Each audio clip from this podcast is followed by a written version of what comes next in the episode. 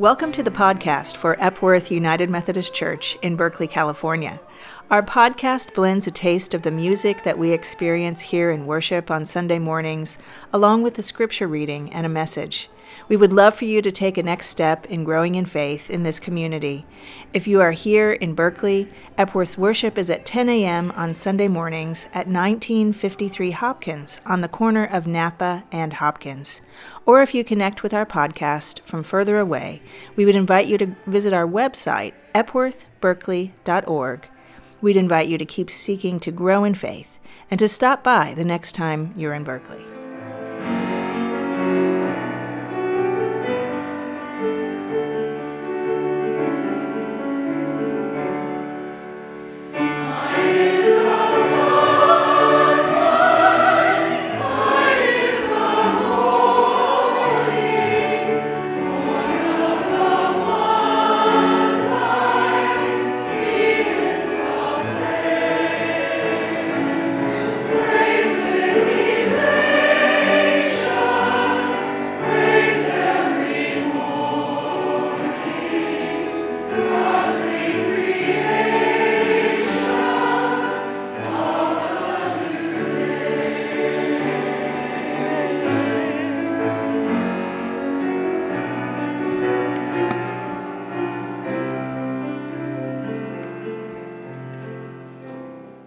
Good morning.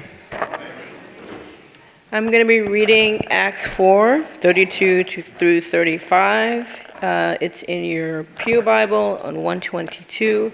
I'm actually going to read the contemporary English version. The group of followers all felt the same way about everything.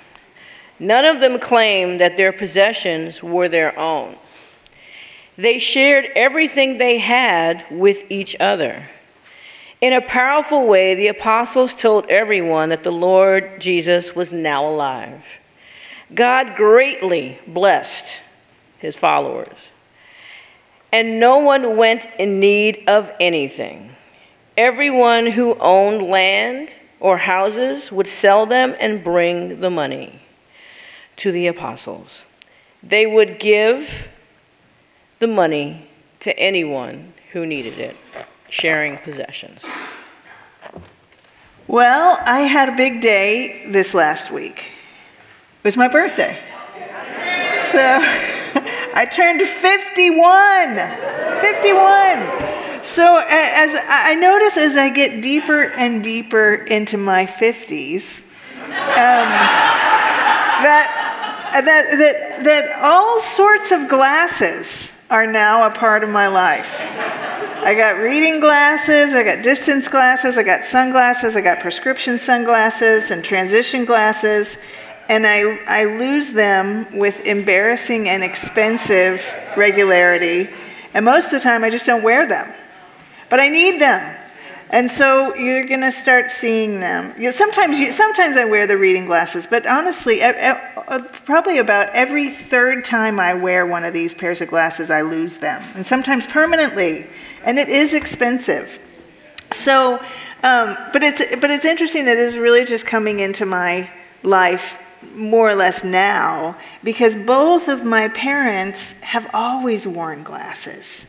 And I love the, the pictures of them um, as kids with glasses because it, it seems to me that, that kids who wear glasses are more common these days. But these pictures of them from the 40s with the old style glasses always delight me because they say to me that my parents were not like all the other kids.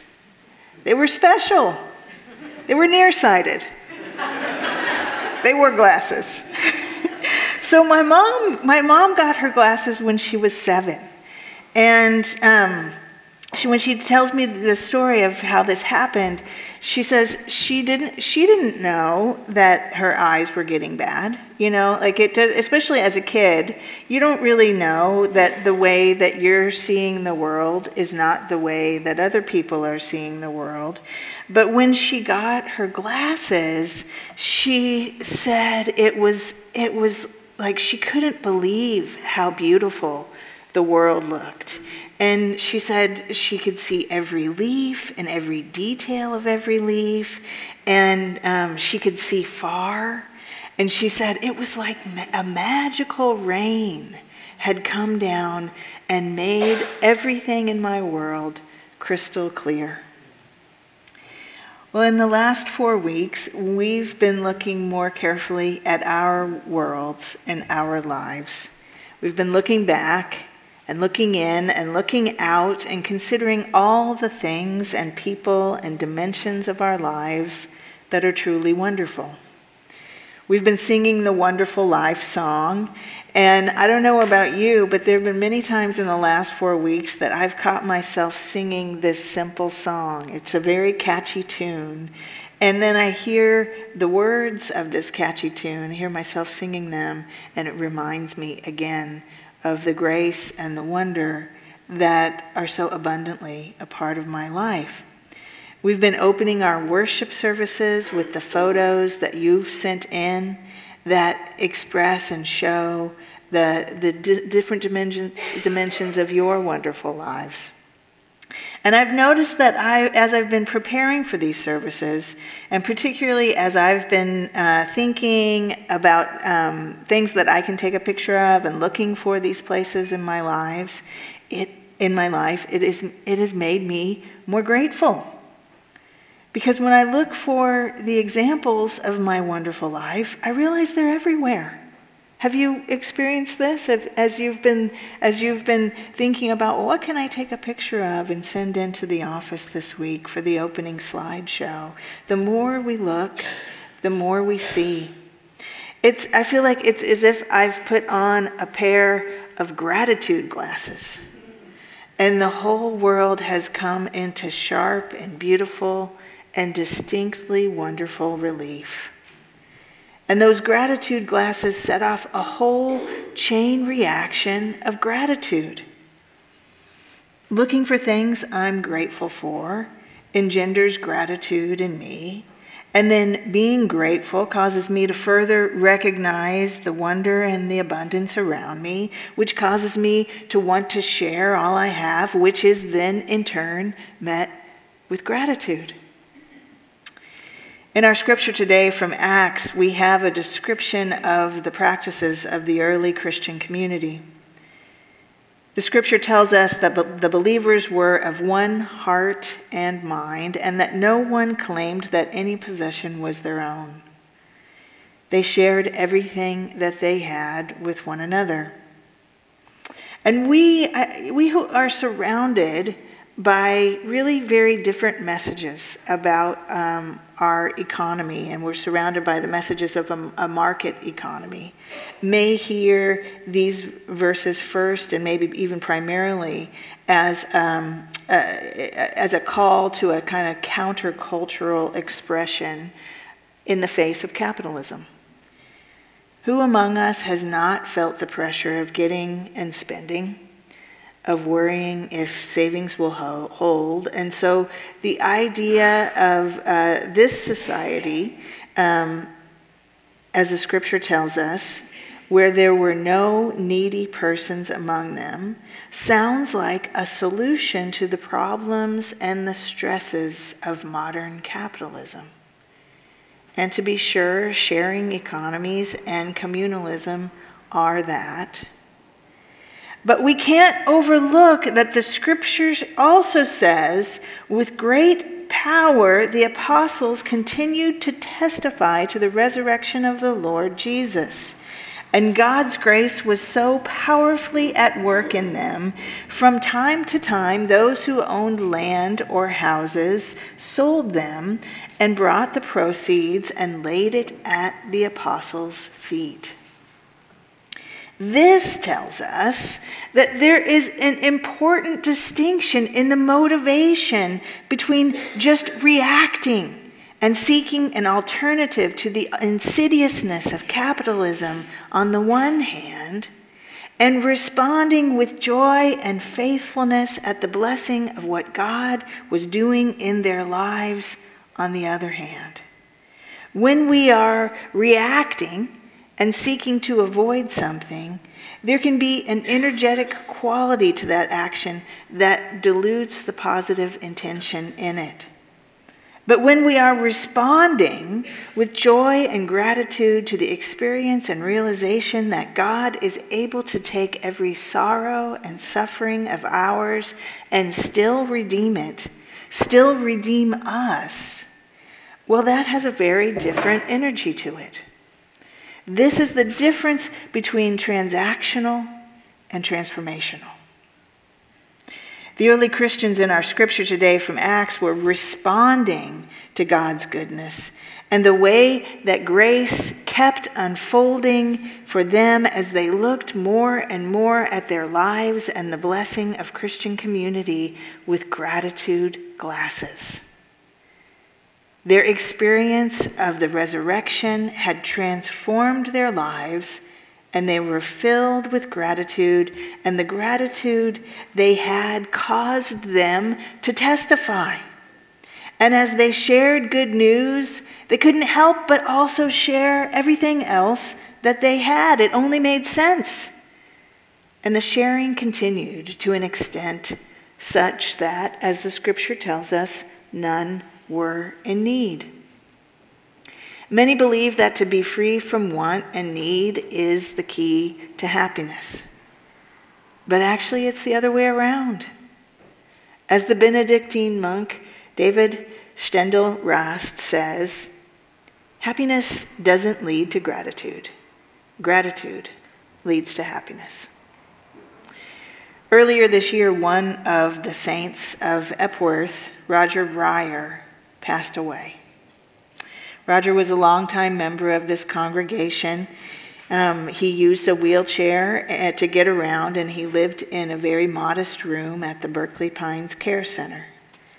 And with the challenges of his life, you might expect that Roger would have had a lot to complain about. But those who knew him know that the opposite was true. Roger was full of gratitude. He shared with many that his practice was to spend the first 15 minutes of every day in gratitude. If any thought came into his mind that was negative or did not reflect the abundance that he experienced in his life, he replaced it with gratitude. Roger was beloved by this congregation and by many friends. He was a living testimony of faith manifesting in gratitude. There's a professor at UC Davis named Robert Emmons who is considered the father of gratitude research. And he says this Grateful living is possible only when we realize that other people and agents do things for us we cannot do for ourselves. Gratitude emerges from two stages of information processing affirmation and recognition. We affirm the good and credit others with bringing it about. In gratitude, we recognize the source of goodness is outside of ourselves.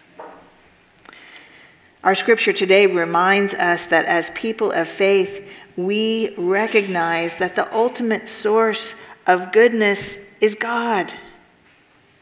It's interesting that the scripture says that when those who had homes or land sold them, they brought the proceeds and laid them at the feet of the apostles.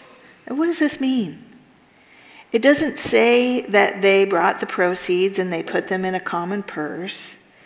And this is an important distinction because what it means is that they put the funds they raised under the authority of God under the authority of God. Their actions were a response to God's grace and the gratitude they experienced because of that grace. In the way this action is framed in the scripture, we come to understand that this gratitude giving was a celebration, an acknowledgement of the fact that God will do what God will do. And God will continue to redeem our experiences and reveal to us more and more of what is good. And what God can do is beyond our imagining.